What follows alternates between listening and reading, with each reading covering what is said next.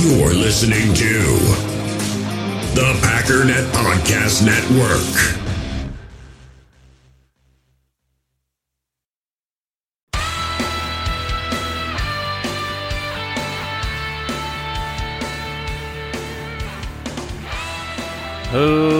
Ladies and gentlemen, welcome once again to the Packernet Podcast. I am your host and resident panelist, as always, Ryan Schlip. Check us out online, packernet dot com. Find me on Twitter, pack underscore data. Well, I wanted to give everybody an opportunity to um, kind of hit me up with where you're at. You know, your thoughts, your questions, your comments, your concerns. And I want to lead the day off with those questions, comments, and concerns. By the way, I do this. I'm starting to do this more regularly. And as the off-season approaches, one way or another, whether we win the Super Bowl or lose on Sunday, it's coming very quickly. Um, I'm going to lean on you guys more and more because, obviously, the content starts to dry up as far as actual things that are happening. But if you want to get involved in that, make sure you uh, jump in on the uh, the Packernet Podcast Facebook group. It's been blowing up lately. I mean, everything's blown up lately because it's it's January. January is the greatest time ever for... Um, I mean, for all of us that are doing anything football-related. It's probably not true if you're not in the playoffs, but uh, we are. But if you haven't done that yet, make sure you get in the group, and um, then you can partake in these glorious things. Also, still looking for someone to, to manage the group, which, again, it really manages itself. I don't even have a single item on the list of things that I'd like you to do. It would just be kind of cool to bring somebody else into the team. So you have the easiest job of anybody because it grows itself, but just know that it's there. It's there as an option to uh, jump in on the chat with the rest of the crew and kind of help strategize on how to grow the Packernet enterprise. Aside from making that sound cool, I'm not entirely sure what that means. I'm just I'm just having fun doing it. I really am. I like having a group of people to kind of hang out with, and it's kind of like a real-life video game. I think that's what makes me so happy about this, what I'm doing right here. I don't have other hobbies. This is it. I don't want to throw around the word entrepreneur because I think it's kind of a stupid word, or it's become stupid, you know?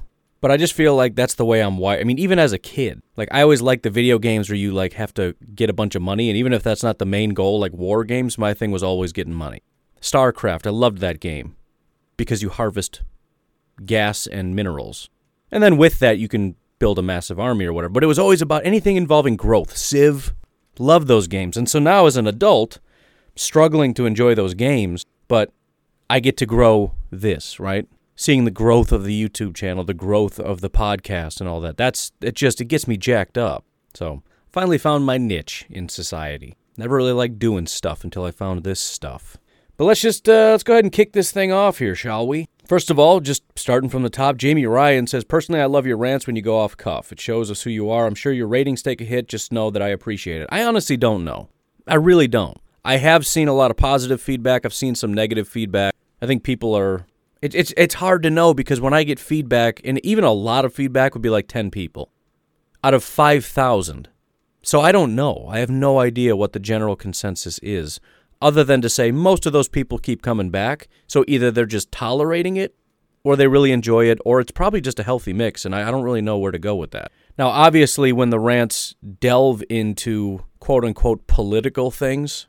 which sometimes um, football and political t- kind of overlap. And then sometimes I get very heated on those particular topics. Those are when things get a little iffy, right? That's when I start losing some followers. That's when I start getting negative reviews. But that's also when I get the most positive feedback, right? The people that love the show tell me those are their favorite episodes. To be completely honest, those are the ones where I get the biggest donations. And I think a lot of that has to do with the fact that they know I'm going to catch a lot of heat and they want to show as much massive support as possible to say, hey, I still got your back. Now, again, I don't like doing that. And I've, as if you've noticed, I've stayed away from that from a very long time. I just, I don't like it. Even if I got a healthy stream and people are like, I just want you to do like a political podcast and, and we will, I, I would probably make a lot more money doing that. The guys that do political podcasts make a killing. I just, I can't handle that emotionally. When I was younger, I could. I, I lived and breathed that stuff. I'd get into arguments at school constantly. I'd fight with my teachers constantly and win every time, obviously. I just, I don't have any interest anymore. And so uh, it's just not worth it. I'm I'm much happier just staying away from it. I've realized the more I stomp and rant and rave, the, uh, the more things don't change. So it doesn't really matter. and I'm really just poisoning myself more than anything else. Nobody listens. Nobody cares. So occasionally on Facebook, I'll throw something out, and I know nobody listens. Everybody's got me blocked at this point, so it doesn't really matter. It's just to get something off my chest, and then I move on with my life. But, um, yeah, I don't. I have no idea. I don't know what people think of the rants. Justin says, and I know we've discussed your last name in the past, but I, I forgot, so we'll leave it alone. I'm afraid the Bucs are going to dink and dunk us to death and run the ball, not allowing the defense to get off the field. I feel like we need to force third and seven or longer just to let the pass rush get home. How do we make Brady uncomfortable enough to win? That's kind of what we've been we've been talking about.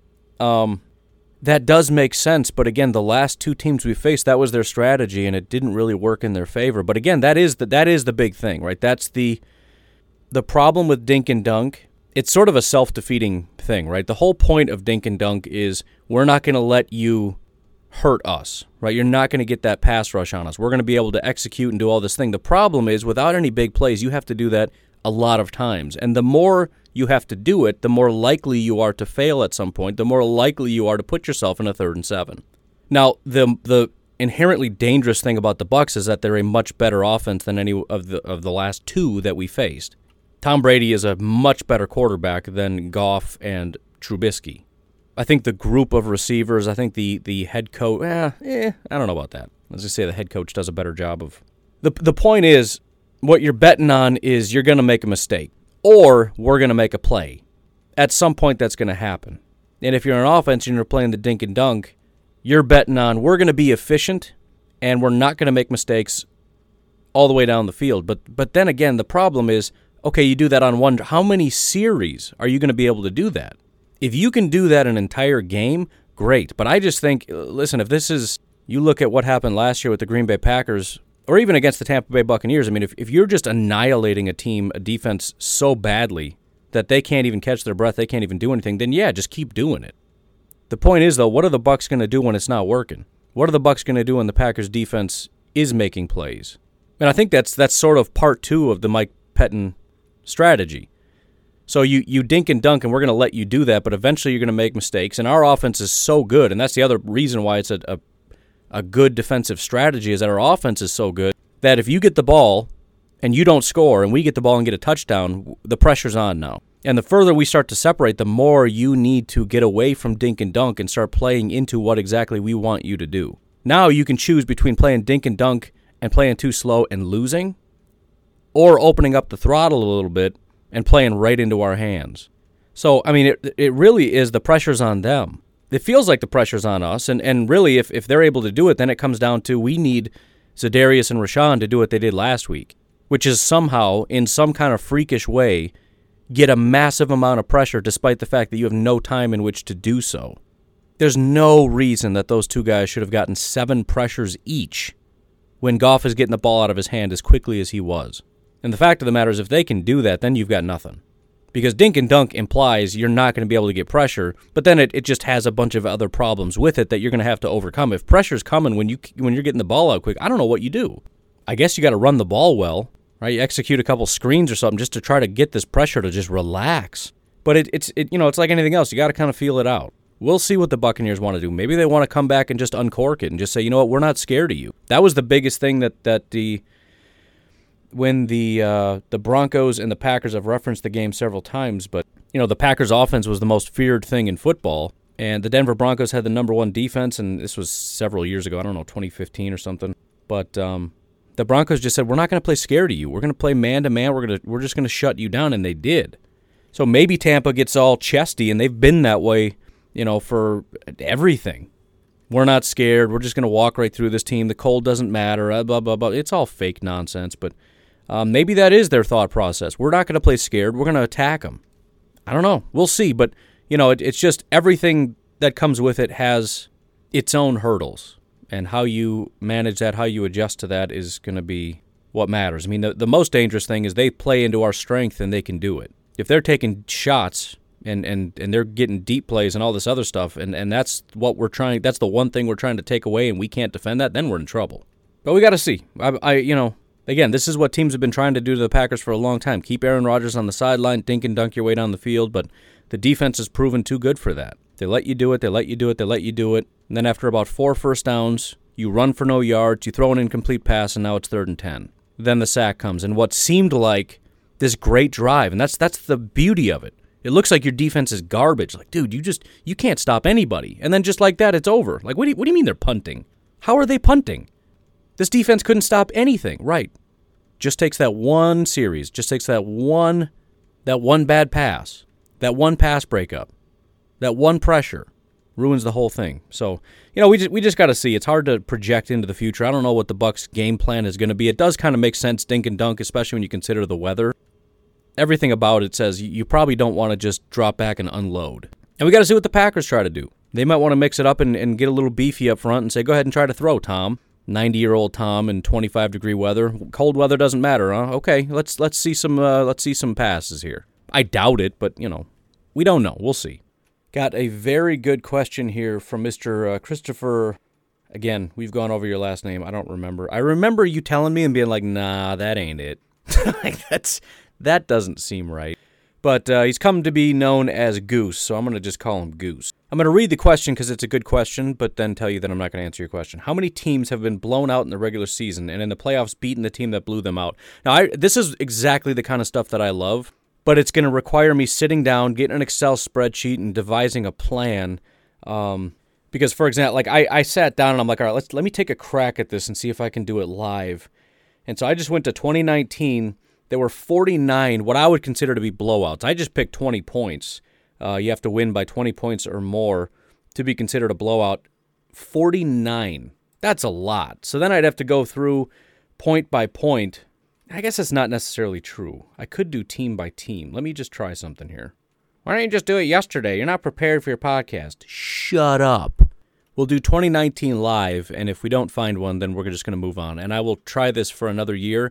You're just going to have to remind me, hey, look into that sometime, like maybe next week after all the, the stuff is over, because I do want to look into this, and I'm going to forget your question, so remind me, please. But let's do twenty nineteen real quick. So the, the playoff winners, we got Seattle beat Philly. I doubt that was a thing, but let's see if Seattle got blown out. That's the other thing about this, too, that the, the question is sort of, for example, if I came back to the conclusion that it almost never happens, the the automatic assumption might be, see, that means we don't have a very good chance. The, the the problem with that is we're not accounting for the fact that the odds of you getting blown out and making it into the playoffs and playing the team that blew you out, that already is an astronomically small percentage that that's going to happen. The question is, how many times did that actually happen, and then did you win or lose? That would be sort of, if we're trying to get a statistical answer on how likely it is the Packers beat the Bucks based on the fact that they lost to them, you'd have to account for that. I'm definitely not doing that today. But again, it's interestingly enough, it's interesting enough that I want to look at it. So Seattle was not blown out all year, so that's obviously not a thing.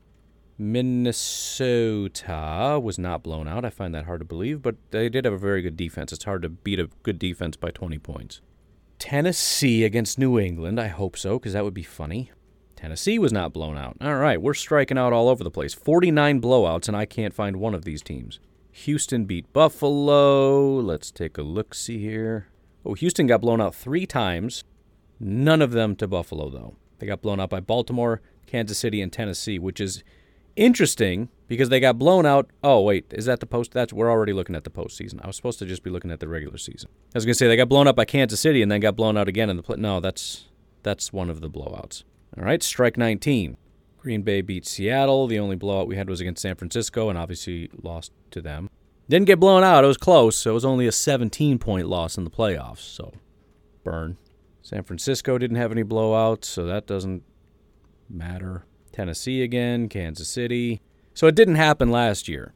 I'm sure it's happened at some point, but again, you got to find teams that got blown out. And then even if we if we look at these teams, how many of them made the playoffs? Arizona twice, no playoffs. Atlanta twice, no playoffs. Carolina one, two, three, four, five times they got blown out. They did not go to the playoffs. Chicago, blown out by Kansas City, didn't go to the playoffs. Cincinnati, one, two, three, four times, didn't go to the playoffs. Cleveland twice, Denver twice, Detroit, Green Bay once. They went to the playoffs.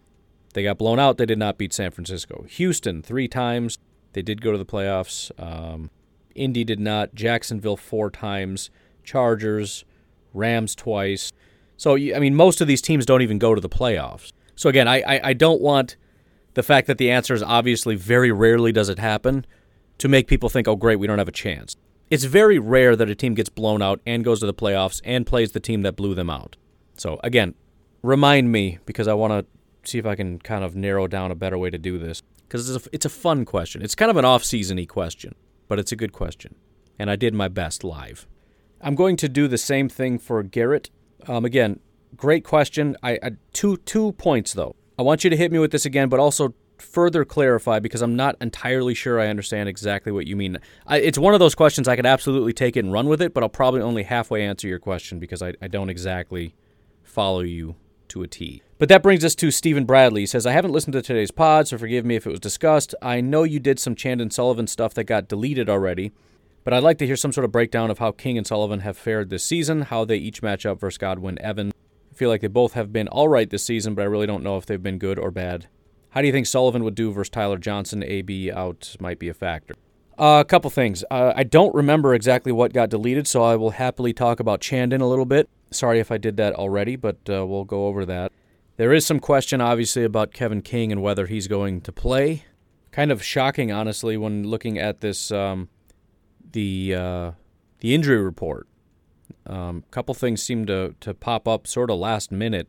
I mentioned how everybody was basically fine. Mercedes Lewis is the only guy that did not practice, but that's usually just a rest thing. He's going to be fine. Then suddenly on Friday, you had almost an, an identical injury report, except Mercedes went back to practice, except for two notable things. Kevin King had a back injury that just kind of cropped up out of nowhere. He became questionable. Also, Kingsley Kiki, who was fine Wednesday and Thursday. I mean, it's a concussion thing, so it's weird. Like, if, if you're cleared to play, you're cleared to play. He was cleared. He played or practiced in limited fashion on Wednesday, limited on Thursday. Then he did not practice Friday and is already declared out.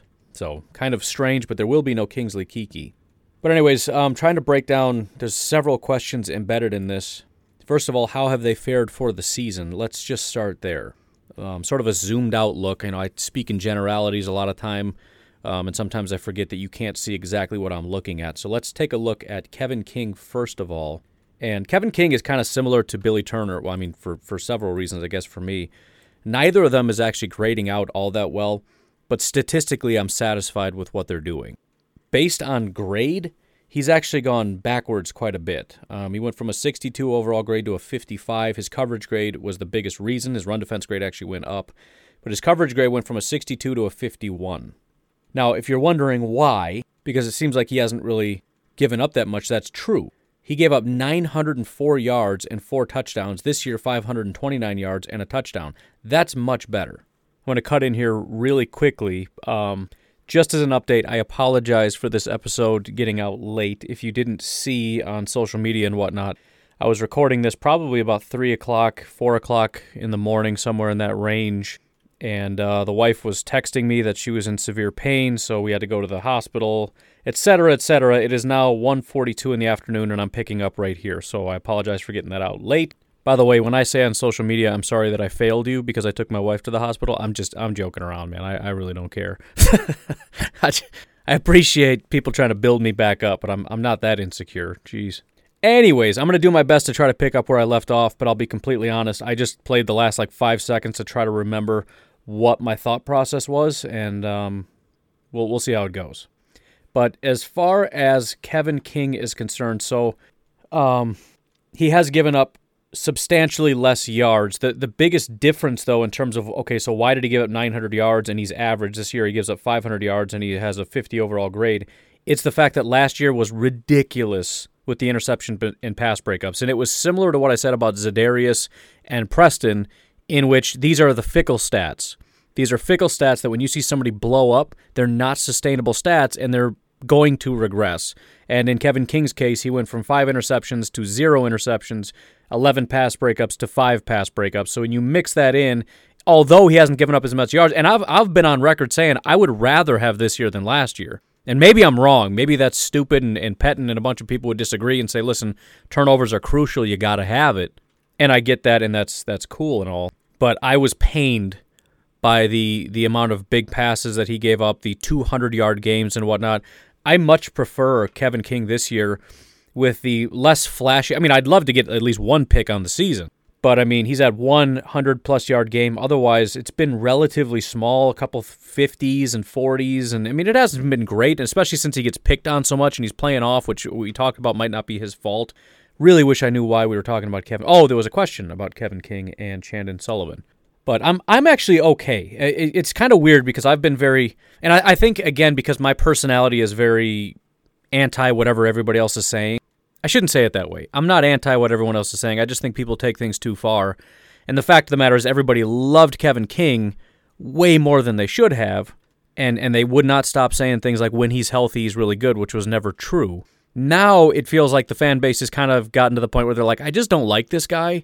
And now it, my personality kind of kicks in, and it's like, you know, he's not, come on, guy, he's not that bad. Look, I mean, you know, you cut him a little bit of slack, this and that, whatever. But look, I mean, he's just, I would say he's good enough, and especially since we're talking about him being a number two, you look at the fact of his, his how physical he is. I mean, he is a, a relatively, I shouldn't say that, sometimes he's a terrible tackler, but he can be very violent. I think he's been very hesitant lately, which is kind of annoying. But also just the big body nature. So, I mean, he's got, he's kind of like an M V S, right? There's so much potential in him.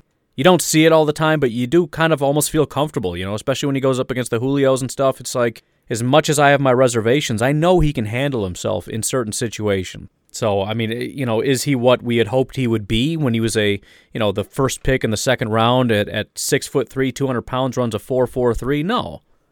Do I think he's going to get a massive contract extension from the Packers? No. Maybe extended. I, I don't know. We'll see. I shouldn't say extended. Maybe he'll get a new contract. But he's not going to break the bank anywhere. As far as trends, which is probably more what this question is about, there really hasn't been a trend. Um, he's been pretty consistently average all season. I do tend to like how he's ended the last couple weeks as opposed to how he started the season.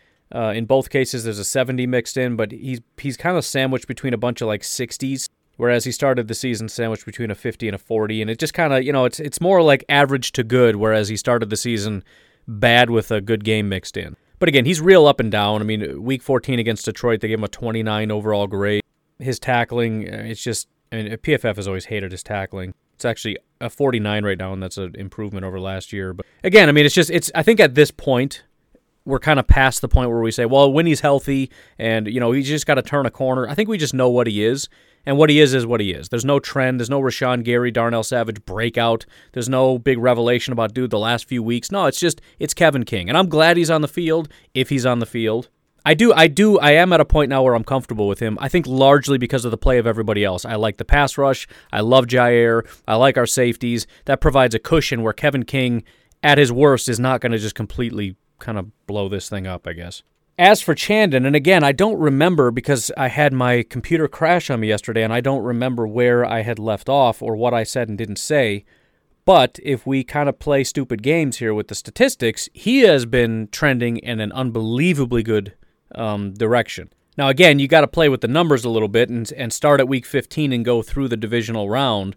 Um, and even when you do that, you're talking about some teams that's only three weeks because they're not in the playoffs. Some weeks, some teams that's four weeks because they were in the wild card and the divisional round. For the Packers, or excuse me, that would be five. For the Packers, it's four. So it's it's a little bit uneven, but just let's just embellish ourselves and get excited because we're Packer fans here. But if we say we're going to look at week fifteen, sixteen, seventeen, wild card and divisional round, the second highest graded cornerback. And remember, these are grades, so it's not cumulative. So it's not like, well, of course you're, you know, you're you have better statistics. You know, it's not passing yards where you get an advantage because you have more games. We're just looking at grade, which is sort of, we'll call it averaged, even though it's not exactly how it works. But so the amount of games you play doesn't matter. The second highest graded cornerback in that entire stretch is Jaire Alexander. The fourth highest graded corner in that stretch is Chandon Sullivan. Now, again, it's a relatively small sample size, but it's still impressive. We're talking about second and fourth out of one hundred eight corners. And that that's the thing. I mean, I, I say small sample size, so, so certain things kind of look a certain way, or they can be skewed, but it doesn't have to be, right? I mean, th- there's still one hundred eight guys, and some of these guys are terrible. Just because it's a small sample, I mean, put me on the field in only three games, and what do you think my grade's going to be? A zero point zero? I don't know if they have negative grades, but they might. They might start that for me.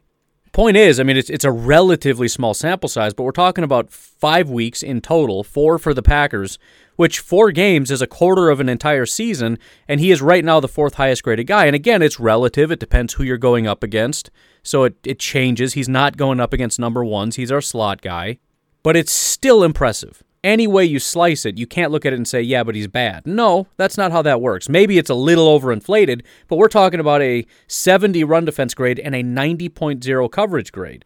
They're, I mean, I'm just saying they're impressed with what he's been doing recently.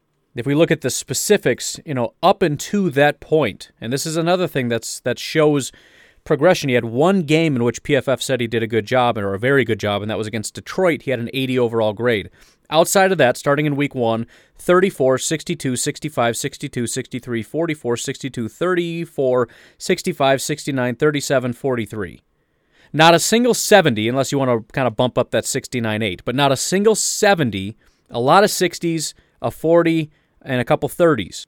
That's what he's done all year with one flukish uh, week two. Since then, starting in week fifteen, his grade has been ninety-two fifty-two. He did have a bad game mixed in, relatively. seventy-four point eight and seventy-four point eight. So two games in the seventies back-to-back, just two weeks after his best game probably of his entire career. It's only been three years. I guess I can fact-check that. Last year, his highest was an eighty-one, and then with Philly in twenty eighteen, his highest was a sixty-eight, not surprisingly. Philly didn't keep him around for a reason. So, yeah, best game he's ever had, and he played fifty-eight snaps. That was one of the, the most he's ever been on the field against Carolina. Locked it down.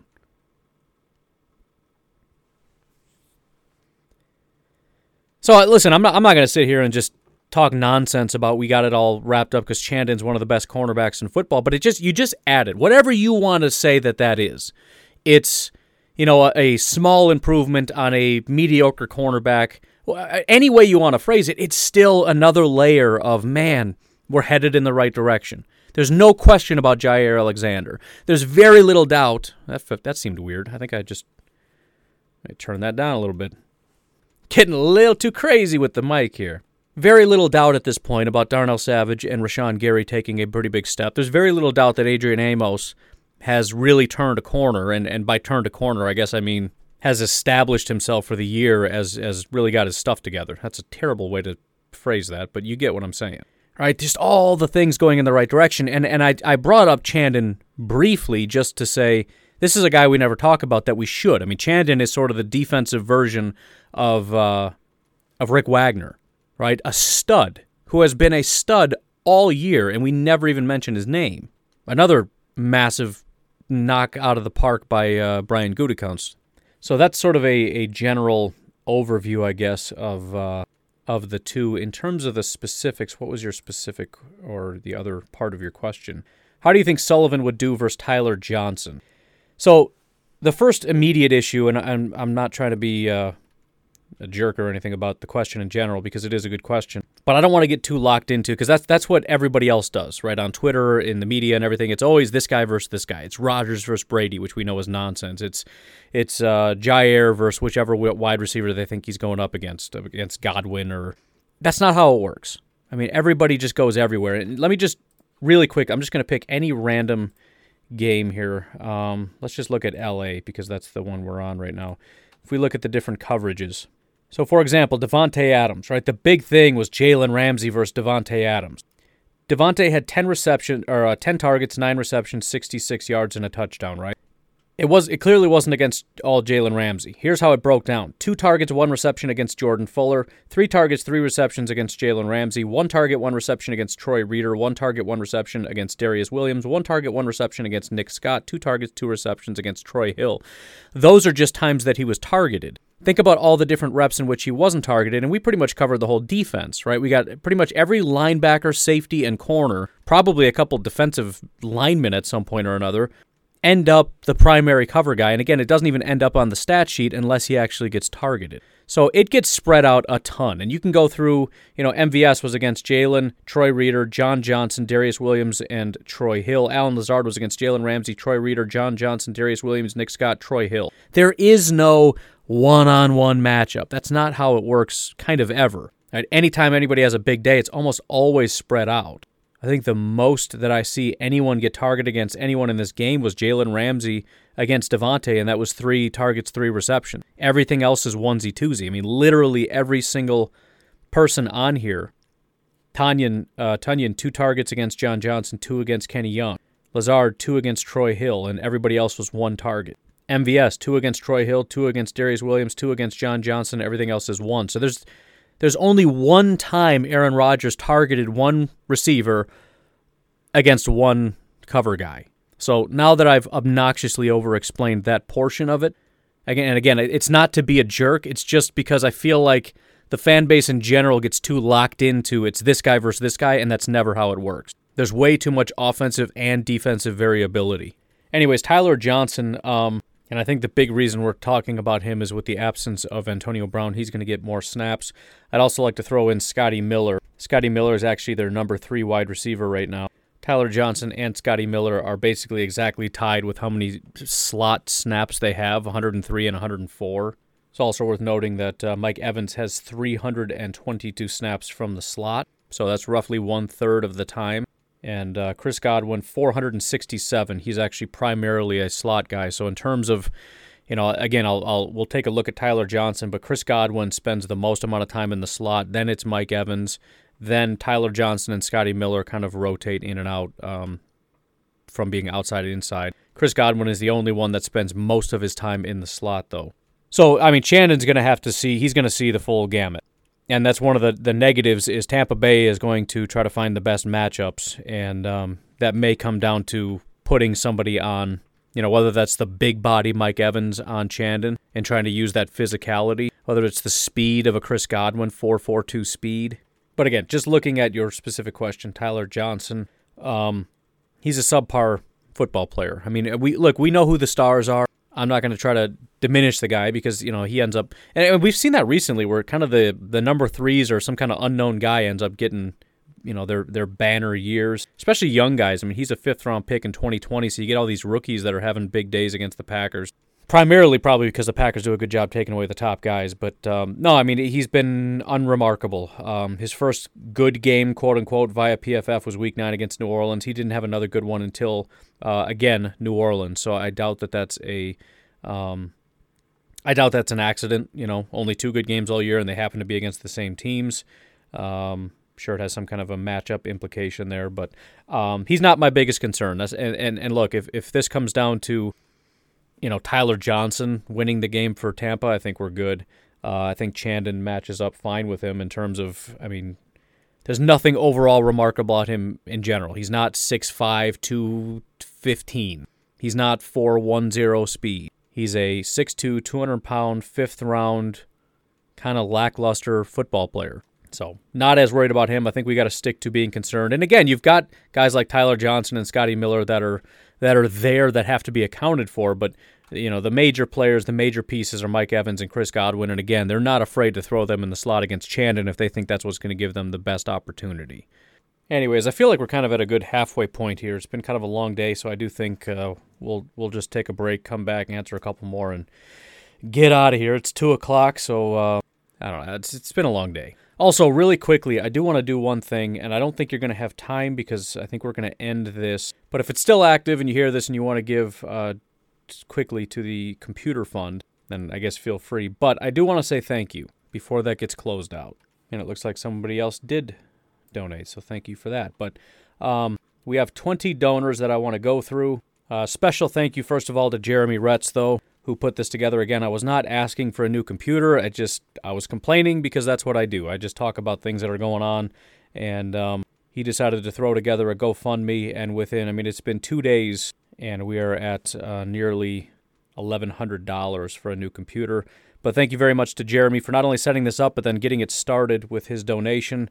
Um, I can't thank you enough for doing this, brother. I just, you know, it's crazy. It's a crazy gesture, and it's it's an overwhelming thing to have people care that much, you know. I'm just talking football, and I'm trying to work real hard to get some YouTube videos going. Half of you guys probably don't even watch my YouTube channel, and that's what I really need a lot of this stuff for. But um, it, it definitely means a lot. Thank you very much to Anonymous Donor. I know who you are, but I'll keep you anonymous. Thank you to William Latin, Bruce Edmonds, Luke Holm, James Thompson, Coach Hahn, J J, Um, my hero, the anonymous donor that gave four hundred dollars, uh, Mister Matt Schroeder, Brian Prakowski. I, I know we've talked about your last name, and I'm pretty sure that's not it. But, uh, you know, I just I, that's what my brain defaults to, so that's just what you're going to be in my head. Michael Lazewski, Kyle Bernston, Eric Ballgard, uh, Andrew Moran, Scott Muir, Andrew Matson, Mike Calvert, Brandon Bellinger, and then the other, the final anonymous donor from uh, forty-five minutes ago. So, uh, again, I, I, I asked Jeremy to go ahead and end this um, so we can move forward. I think I found something that um, it's going to cost a little bit more than what we have. I know that sounds crazy, but you wouldn't believe how much energy these programs, the video editing and everything else, require. Um, this computer is is literally burning up and and powering off and crashing on me for a reason, because I'm just putting a ton of juice into this thing. But, again, if it happens to be up and you want to, you know, throw in, you know, a couple bucks or whatever before it ends, then uh, feel free. But I think we're good, and I just want to say thank you to everybody for, for doing that, because that's, that's above and beyond. You don't have to do that. But anyways, we're going to go ahead and take a break. We'll be right back. In the hobby, it's not easy being a fan of ripping packs or repacks. We get all hyped up thinking we're going to get some high-value Jordan Love card, but with zero transparency on available cards and hit rates, it's all just a shot in the dark. Until now. Introducing Slab Packs from arena club dot com, the only repack that provides real value, a complete view on all possible cards, and clear hit rates for each one. Now when I buy Slab Packs on Arena Club, it finally feels like I know what I'm getting. And honestly, the best thing for me and my son is the fact that we're kind of novices into this. When I walk into a card shop with my son, and a card says it costs forty dollars, kind of just taking his word for it that that's a good value. So I appreciate the transparency on grading, as well as just getting excited about seeing what you could potentially get. Right now, you can get ten percent off your first purchase by going to arena club dot com slash pack daddy. Wow, that's crazy offer. ten percent off a four hundred dollars slab pack. That's forty bucks right there. Anyways, that's arena club dot com slash pack daddy for ten percent off your first purchase. We all have smartphones, and we all know they're pretty amazing, but they also can be amazingly distracting, especially when we're around other people. So U S Cellular wants us to reset our relationship with our phones by putting down our phones for five. That's right, a company that sells phones wants us to put down our phones. And to see what we find, learn more at uscellular.com forward slash built for us. You know, as I'm thinking about it, as annoying as today was, it's kind of nice because the game is tomorrow, and I, I'm not kidding, I kind of just forgot about it. And that's that's kind of a blessing when you think about it. With all the stuff going on, it's so miserable when you have like twenty-seven hours left till kickoff and you're sitting there like, I don't know what to do other than like slam a half a bottle of NyQuil and hope that you time that just right so that you wake up at kickoff. I don't, I mean, it's just, it's miserable, the anxiety and just how slow time goes. I just, uh, I pretty much just wasted a day. Man, kickoff is tomorrow. I'm I'm probably not going to go buy ribs. That was my plan, was to make ribs for tomorrow. I don't even care. It's like I this is this is fine. I'll have I'll have a bowl of cereal. I don't really care. I just I just want football. So Goose comes in with another question. He says, "Will Vita Vea play Sunday? And if he does, do you think he'll be football ready?" Also, I think it's okay to not like A B. I know it's okay to not like A B. I also know that it's it's uh, okay to well, no, it's not. I'm just going to leave that alone. Let's just say I'm comfortable with. Uh, with my position my position on him. Feel free to disagree if you like. Um, my understanding is Vita Vea will play. Now, I I know that there's been a lot of gamesmanship, and we saw it with the Rams, right? Oh, uh, Cooper Kupp, yeah, it's not a big deal. He'll be fine. Dude didn't play. Um, Aaron Donald, people that have had that injury, doctors talking about it, are, are telling us that is a serious injury. He's going to have a lot of pain. What did the Rams say? He's fine. He's fine. So you get uh, Ian Rappaport saying, oh, no, he's going to be fine, he's fine, right? Because that's what the team's telling him. That's what they're getting fed, so that's what they're telling us, and we're hearing, a, you know, and and part of me is thinking, yeah, maybe. I mean, he's an elite athlete. I'm sure they're going to dope him up so he doesn't even feel anything. But obviously, he was not playing his best. I don't know if we've ever seen Aaron Donald get beat that bad. I mean, no disrespect to Elgton Jenkins, who was just doing a great job, but, I mean, that doesn't happen. I mean, double, he doesn't get beat that bad on double teams. He was banged up, right? But but that was that was the thing, is it's playoff time, and we don't want to tip our hand, and we're going to just lie. And so what have we heard now? You know, A B is fine. He's going to be good to go. Turns out he's not even going to play. It's gamesmanship. Oh, we don't care about the cold. We're not worried about the cold. Nonsense. Gamesmanship. So when they come out and they're like, Vita Vea is fine. He's totally going to play. I don't know, man. I mean, I'm not saying he's not going to play. I know he's going to be suited up. That's pretty much already been established. Um... The point is, though, how much is he going to play, right? Same with Aaron Donald. He's fine. He's going to be good to go. By the second half, he spent more time on the sideline than he did on, did on the field. And so when you haven't played since week five, there's some serious doubt. And I feel I feel like Tampa Bay is in a position now. And look, maybe Vita Vea, come, Vita Vea comes back and he is just an absolute monster, um, in which case that kind of answers itself. And then you kind of just get into general game plan in terms of, you know, how do you try to play with Vita Vea on the field, which is tough because, again, he's a he's a, a uh, he's a pretty good pass rusher. So it's not like, well, we're just going to pass and we're going to try to keep him on the field, because he's he's one of their better pass rushers, surprisingly. It's very rare to have a nose tackle that's a good pass rusher. And even even if you think, well, then we're going to stretch it laterally and make him run, that's not what you want to do against these linebackers. So it is tough. But um, I think the Packers are going to want to do what they did with Aaron Donald and say, let's just see how good this guy is. Um, and what kind of shape he's in. We're going to make him run a little bit. We're going to run into him a little bit. We're going to see exactly what this guy can do. And I have a feeling the Bucs are going to make the decision that maybe maybe it should be a little bit more situational than it has been. It might even be similar to Snacks Harrison, who, again, is a good football player, but the guy just, he wasn't playing, right? And then all of a sudden he, he comes in and he's supposed to just be the Snacks Harrison everybody knows and loves, and it's like that it doesn't really work that way, man. There's you got to get in game shape and understand the, the system and all this stuff, and obviously, Vita Vea understands the system, but um, I, I just I guess I'm just taking everything with a grain of salt. I'm, I'm not saying I'm not scared of the guy, because he's an elite football player and that makes me nervous, but I am saying that um, it would be a Herculean effort if he comes in and just picks up where he left off, because it's just it's it's unbelievably unlikely that he's able to be peak physical condition. Got a question from Scott Muir, and I really wish I could answer these. And if anybody can tell me where I can get this information, that would be greatly helpful, but I don't know. Um, the question comes down to zone and man coverage and then the st- statistics within that. I actually think Sports Info Solutions might have it. Um, I could, just to be a super nice guy because you asked that uh, and, and gave that donation, let me look really quickly. Because their their stuff is stupid expensive. It's like one thousand dollars to get their stuff, which I would love to be in a position in my life where I could afford that. I'm not there. I can afford P F F, not S I S. But they give you like a one-week trial with your email, which obviously you can just make as many emails as you want. I'm not saying. I'm just saying. so so let's take a gander at what S I S has to say. And I don't condone that kind of behavior. I'm just saying, you know, I, I really want to give this guy an, an answer to his question.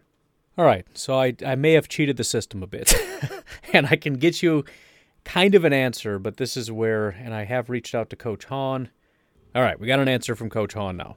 So um, what they do is they break it down based on coverage types, and some of them happen to be man, some of them happen to be zone. I'm too stupid to know which is which, but Coach Hahn was gracious enough to jump in and help me, so um, I'm going to be able to give you an answer. And, and so I, I kind of forged ahead thinking I could figure out on my own with Wikipedia. And um, I'm going to blame Wikipedia for being stupid instead of taking accountability for not knowing these things. But um, yeah, I, I pretty much broke all this down already and then had to delete it because I was very wrong. But uh, super big shout out to Coach Hahn for, for coaching me up real quick. So the way that the, I'm just going to read you what Coach Hahn said, because, again, these are the different coverages, and this is how I'm going to break it down, because they break it down based on these different things. And then I can look at each individual quarterback. Um And and I'm going to say this a thousand times probably. Thank you so much for asking this question and forcing me to do something illicit, which is a word, another word for immoral. Um, and I apologize to S I S. Hopefully this is a nice little advertisement. If you got a bunch of money and you're looking for something that's arguably better than P F F that I don't have because I can't afford, S I S is is the place to go. Um And I'm super excited now that I have this and I can dig into this stuff. And it's also cool because I never know what to do with it. There's too much information. So when somebody just says, hey, can you look this up, and you force me to go in and play with it, it's like, this is, I'm so excited. So again, this is from Coach Hahn. Just, I mean, it's for your information. Some, most of you probably, if you played Madden or whatever, you already know this. I'm the only idiot that doesn't know this. But this is the reference we're going to be using here. So um, cover zero, man with no safety help. That part I got right. Cover one is man-to-man with one safety help. Cover two is man-to-man with two safeties. He says cover two, invert two, cover three, cover four, cover five, cover six, along with uh, cover seven and cover nine are all straight zone coverages. Um, I don't think he put it on here, but I believe, although Google is what got me sent in the wrong direction in the first place, Tampa two is a is a zone coverage. So I'm going to have Tampa two as a zone. But that's what we're going to use, and I'm going to break it down that way. We're going to look at each of the quarterbacks based on how they perform against man and zone coverage. I was actually pretty close, but cover two, three, four, six, and Tampa two we're going to put as our zone coverages. Going to hit submit. And so our passer ratings, and, and the other cool thing, and I mentioned this before, before I had to delete it, the other cool thing about this is the massive discrepancy in attempts, because what it tells you is defensive tendencies against a quarterback. For example, try to find a good example here. I'm not going to find one. I, well, okay, so not as big of a discrepancy since I changed things up, but two hundred thirty-five attempts for Drew Brees compared to three hundred against Deshaun Watson. Why is there... Um, almost a third as much more, we'll call it a quarter, I guess, attempts for Deshaun Watson than there is against Drew Brees? What it tells me is that defensive coordinators, and it could just be coincidence depending on what defenses and what systems you go up against, but it tells me defensive coordinators prefer to play, what are we in, zone right now, I think? Zone coverage against certain guys as opposed to others. All right? For example, we knew, and I don't know if this is still the case, but back in the Mike McCarthy days, obviously, you wanted to play man-to-man against the Green Bay Packers because they couldn't find their way out of it. I think at this point that's not necessarily as much the case, but um, it may still be to some degree. I don't know. But again, that's why this is partly super interesting. However, the sixth highest graded quarterback in terms of playing against zone, and I'm going to bump this up a little bit um, because there's still too many guys that have not played. We're going to say minimum of one hundred attempts. Now we have Aaron Rodgers as the second highest uh, passer rating when playing zone coverage. Deshaun Watson is the number one. You got to scroll down to number nine here. I actually don't have to scroll, but I want to say that because it's more insulting. Scroll down way down here to number nine where you find Tom Brady with a one hundred, a paltry one oh one point seven passer rating because he's a loser. Barely cracked one hundred. Aaron Rodgers is way up there at one oh nine like a baller. But completion percentage for Aaron Rodgers, seventy point nine, basically seventy-one percent. Tom Brady, sixty-five point five percent. If you look at the totals, if we switch over here really quickly, Tom Brady, uh, two thousand six hundred fifteen yards, twenty touchdowns, and eight interceptions while in zone coverage.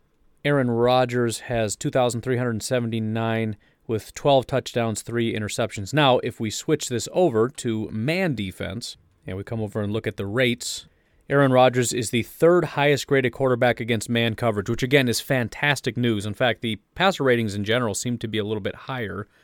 Um, Kirk Cousins is at one twenty-eight against man coverage. That actually, if I may go on a tangent here, it just kind of clicked in my brain because I've always thought Kirk Cousins did a good job as a quarterback, especially against the Packers, and yet he gets dogged so much. Is it possible that he's just really good against man coverage, and maybe it just has to do with his wide receivers being really good at beating man coverage? But the Packers play a lot of man, so I wonder if that has something to do with it. But anyways, Kirk Cousins, number one, one twenty-eight point two passer rating. Josh Allen, one twenty-six point oh. That's extremely interesting. Again, this is a man coverage defense predominantly, and I don't know the percentages. We can look into that a little bit. Um, maybe that'll be for tomorrow because I don't want to sit here for another hour, although I am absolutely loving this. But Aaron Rodgers is number three at one twenty-three point nine. Mister Thomas Brady, and I do have to scroll this time, barely though. He is tenth with one oh five point oh. Again, complete loser. That's what happens when you get old and stupid. Barely crack one hundred. To be fair, these are extremely weak burns. I, you know, I don't even think he'd be insulted if you heard me, especially considering I can't even lift my arm still for about six months now because I played football with my son for about five minutes. But uh, he's still a loser. Super rich, talented, athletic, intelligent, stupid loser. uh, Tom Brady, one thousand five hundred ninety-one yards, seventeen touchdowns, three interceptions against man defense. Aaron Rodgers, uh, let's see. They don't highlight, so I got to kind of... one thousand three hundred ninety-five yards, thirty-four touchdowns, two interceptions. That's that's interesting. Is that even... That's not, is that right? How is that right? How is that possible that he has, the, the next highest amount of touchdowns is Josh Allen with twenty-five. Do not, I repeat, do not play man coverage against Aaron Rodgers. If that was ever a thing, if you want to shut down the Packers, play man-to-man, do, and I, I, it's got to be massive kudos to Davante. I'm sure there's other people involved, um, including Matt LaFleur and some of the other receivers, but do not play man coverage against Aaron Rodgers. My goodness. Jeez. Uh, he has been sacked five times out of that. Tom Brady nine times out of man coverage. I do think I'm really quick. No, I'm not going to. I'm not going to do it today. I was going to look at uh, the defensive personnel and how many snaps I've played, taken in man. If you want to know that, ask the question. Maybe we'll look at it tomorrow. So I don't know if that necessarily taught us anything. There's, there seems to be a, a fair amount of consistency. Um, again, what was Tom? one hundred one and one hundred five in man. So I, I don't know that it makes that big of a difference. I did learn that Aaron Rodgers is a man machine, or at least the Green Bay Packers are. His statistics clearly go through the roof. Again, I'm sure Davante um, plays a massive part in that. And again, I think for tomorrow I do need to delve into what the defense's tendencies are and and what these guys, uh, do. You know, there was a huge thing about uh, what I, I just I have to look it up. I just have to now because now I'm just beyond curious. Who is the guy that supposedly is elite in man coverage? And I'm not doubting it. I'm just now I'm just extremely curious. Now that I have this one thousand dollars subscription for free, I might as well uh, take advantage of it. Was it Carlton Davis? Because if it was, people might be onto something here. The ninth lowest passer rating. Ah, that's not. It's Q B R. Whatever. It's just a different version of passer rating. The ninth lowest Q B R in man coverage is Carlton Davis for the Tampa Bay Buccaneers. sixty-two point one two. If you look at uh, interceptions, you've got uh, Carlton Davis is seventh. Granted, it's only two interceptions, but whatever. Interesting. Again, we're going to move on, but that is interesting. So that is your man guy right there for sure. Scott, I hope I uh, hope I earned that that donation because uh, it was a little bit of work, but super interesting. Um, don't have a lot of time. Let's see. Nico says, Joey, do you like movies about gladiators? Uh... Joey, who's Joey? Is it somebody ask a question about Joey? Who's Joey? Is that a line from a movie that I'm not? A, do I like? I'm the only movie about gladiators that I can think of is called Gladiator. I tend to think it's overrated, although it, it is a good movie. It's one of those movies. Now, if we go, may go on a tangent here, it's one of those movies that I think if I just saw it by itself, I'd say that's a very good movie. But I do think it's a little bit overhyped. So when people like talk about it in such glowing terms, it's like, yeah. And that just that sticks in the back of my head. Like when I think Gladiator, it's like, oh, that movie's overrated. Although it's a very good movie. I don't know who Joey is. Uh, the final question here, I might as well just get to it. How much playing time and impact do you think these three all-in pieces we added are going to contribute? Who are the all-in pieces? Let's see. Snacks. I can think of four, but I think I know which three you're referring to. There's Snacks Harrison. There's Jared Valdear. There's Tramon Williams. And then there is um, Mister Fumbly Mc, McFumbleson. Um, I'm trying to think if any of them really are going to contribute all that much. I think Snacks, maybe them. I mean, Valdear possibly could if he's cleared to go and they and they really want to go in that direction. But again, I think the offensive line did such a great job with the guys that they had, and there's such you know unity, if that makes sense, with that group, and, and cohesion is such an important thing. I don't know that you want to mess with it, and and if Valdear's there and ready to go, and somebody's really just getting whooped on, maybe you throw him in, see what happens. Not that that's something you want to do as a mid-game switch, but I'm not expecting a lot from Valdear. Um, Tramon, I think, is largely coming down to whether or not King plays. If, if if he does play, I don't know that he gets a ton of playing time because, again, Chandon, I think, at this point is playing better football and is already there and is kind of in the groove and everything's kind of going. So he's a great locker room presence and all that kind of stuff. He's there as depth, as I said. It's it's one of those things just to make sure that this the wheels don't fall off. Maybe, maybe even, you know, Kevin King was having some back issues and they brought him in just in case, and that's part of the reason they did it. But I'm not expecting a lot. Um, why can't I think of Fumbly McFumbleson's name? It's not Trevor Davis, but that's kind of where we're going with this. I, you know, I, I expect almost nothing from him. Um, I think if they could, the only, I mean, he's only going to play out of necessity, which means nobody else is there. Because, I mean, what I saw from him, it wasn't just the fumble. It was the fact that this guy just, he looked like he didn't want to even be out there. He was so scared of fumbling. He was basically just like jogging out of bounds, you know. Like he didn't want to move too quickly because, God forbid, he gets too many yards, but he also was worried about fumbling. So he put all his energy into holding onto the ball, and then whatever energy was left, he basically um, walked out of bounds. Slightly exaggerating, but it was it was bad. Um, and then it comes down to Snacks, and, and it, you know, I, I he's a guy that I would love to be able to see a little bit more of. I tend to think he did a good job. But I do think that there's some concern about him getting stuck on the field and um, Tampa Bay throwing all over us because he's obviously not a pressure guy, and they really need to bring pressure. And as much as we saw Za'Darius line up over the middle of this defense, I just think that they, they're probably going to prioritize getting after the quarterback as much as possible, playing coverage, playing pressure, and uh, not worrying about the run as much. I think Snacks is going to go out, and, and we've seen this happen. Snacks is kind of the, when they start running and we can't stop it, you just throw them out there like, all right, enough of this. And you throw Snacks out there and it stops, and they pull him instantly. I mean, the second they get a stop, it's like, don't even, I mean, at the, the second you hear that whistle, you book it to the sideline, right? So that, that seems to be his role, and, and I guess that's fine. But I, I guess to answer your question as concisely as I can at this point, I don't expect very much from any of them, but I'm glad all of them are there with the exception maybe of Fumbly. Um, for various reasons, you know, the depth, if nothing else, is extremely important. And again, having that uh, that ability, the variability with Snacks Harrison to where you just have that safety valve where if things are getting out of hand against the run and we have to abandon our plan of just playing a lot of coverage and, and bringing as much pressure as possible, we have that sort of plan B, break glass in case of emergency kind of a situation. So anyways, it is three o'clock, so it's officially been twelve hours from start to finish. I'm going to wrap this thing up and get it uploaded. You folks have yourselves a fantastic day. I will talk to you tomorrow. Have a good one. Bye-bye.